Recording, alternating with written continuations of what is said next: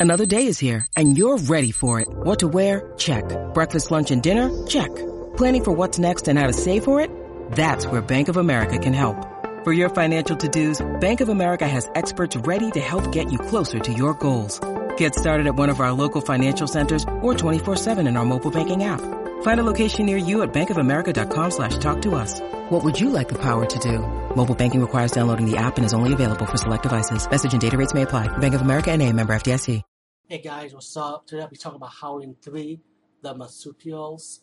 And um, this movie, I remember this movie well because the first time I came across it was when my dad brought VHS tape home. You know, he had a friend, and, you know, they used to work in the movie theaters, they did the camera work. And back in the days, man, if you know somebody, they hook you up, in a way, taping theatrical releases, like the actual theatrical format of a movie and video cassette. Yeah, we all know what they're called, but that was back in the days, by the way, guys. So, so I came across Howling 3 because of that, you know. And um, it was kind of weird because it took place in Australia, if I'm corrected. And um, I actually liked this movie, you know. It, to me, I feel like it's underrated. A lot of people just totally trash Howling 3 because they feel like a Howling feel to the movie. The movie was like horror, com it had comedy elements, you know. And uh, I, I liked it, man. It was like, to me, you know I mean? For this, this type of movie, in the Howling franchise it's kind of weird. It actually had character development, you know, because you got like a scientist, you got a guy who's in love with the woman, you got the woman who's in love with the guy. Um, you also got a, a Russian ball- ballerina dancer. Um, you also got the military. You got friends of the professor. So you got a little bit of character development in this movie, a little bit in a way. And um, wow, so much story. Um, the movie starts off with this videotape, like from the early 1900s, but this werewolf getting stabbed by these tribes, and his professor, he ended up showing it to a student, and he was hired by this guy to like, like a, you think werewolves really exist, pretty much. So the professor's going to prove his theory that werewolves do exist in a way. Plus, you got another story about this young girl who escaped from a tribe because the guy wants and stuff, the leader of the tribe. So she escapes. She encountered this young man who's driving a car he chased down wanted to become an actress in one of his movies that he was working on. And um, later on, they both developed a relationship. The young man, the young woman from the village called Flow, spells backwards, pretty much wolf, you know. And um, you also got these three members of the village going after the young girl to bring her back to the village, you know. Um, while we got the professor working on his theory, you know, about the werewolf, they found out that uh, there was a fe- young female that she was a wolf. She mentioned of a town named Flow. The young female escapes. You know, you also found out later in the movie she was pregnant by the young man, so she's gonna have like a little baby werewolf.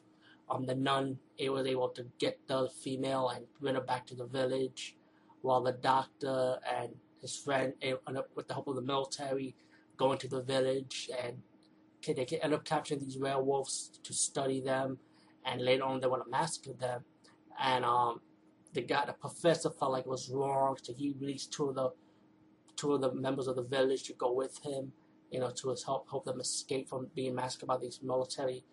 And um, while Jerboa, you know, the the young female who was in love with the young man, she ended up giving birth to the baby, and she found that her man was looking for her too, and she spotted in the cave. They ended up spending time together, being on the run from the hunters, and trying to survive while this other old man from the village is protecting the young couple, battling the hunters by trying to transform into a, like a, a werewolf spirit, you know, like a powerful werewolf spirit he summons. Um, later on, he died, and um, the the young couple and the, uh, the leader of the werewolf village and the Russian woman was a wolf and the professor all meet up in one place. They um, gave the, the old man a, be- a burning burial, like, he burned his body so he could move on to the next life um, the the old, the old the leader of the village decided to walk off and decided to summon the wolf spirit himself, become the bigger werewolf to fight off the military. Well, he died, and pretty much the rest of them, um, the the surviving members of the village and the professor and the young man who's love who's in love with Jerboa, they were able to live together into another place of the like to form their own little community with their own family the young man said he want to move on, and he takes Jerboa with him and his son to move out. They live in California, the professor and his woman, and he has a daughter with the Russian wolf woman. And um, later on, in, as them as they living their life, the movie progresses a little bit later on when the son visited the professor, the son of Jerboa, and his father, who was in love with Jerboa. He grew up. He visited the professor, telling him how he's doing, how his family's doing, and you can able to see them and see his mom on TV. She don't get the Academy Award, and then you get your twist ending with the camera flashing that Jerboa reveals herself to be a werewolf in, in the worldwide media, and it was like a little twist, you know. Plus, you got the three nuns who are still alive from the village, you know, watching them on, watching them on TV. The professor's friends watching this on TV. The professor and his woman, the Russian werewolf, watching this on TV. They were getting, they were getting nervous and shocked by by turning into a full werewolf, she was accepted an Academy Award. And, um, you know, and then she runs off the stage pretty much Jerboa, and then you get your credits rolling up. Um, all in all, Howling 3 Marsupials, I felt like it was a really enjoyable movie. I actually like the Howling 3, the third part of the franchise. I thought it was enjoyable, just like 1 and 2. And um, I know a lot of people hate on it, but you know, I should give it a chance. And um, peace, guys, and see you later.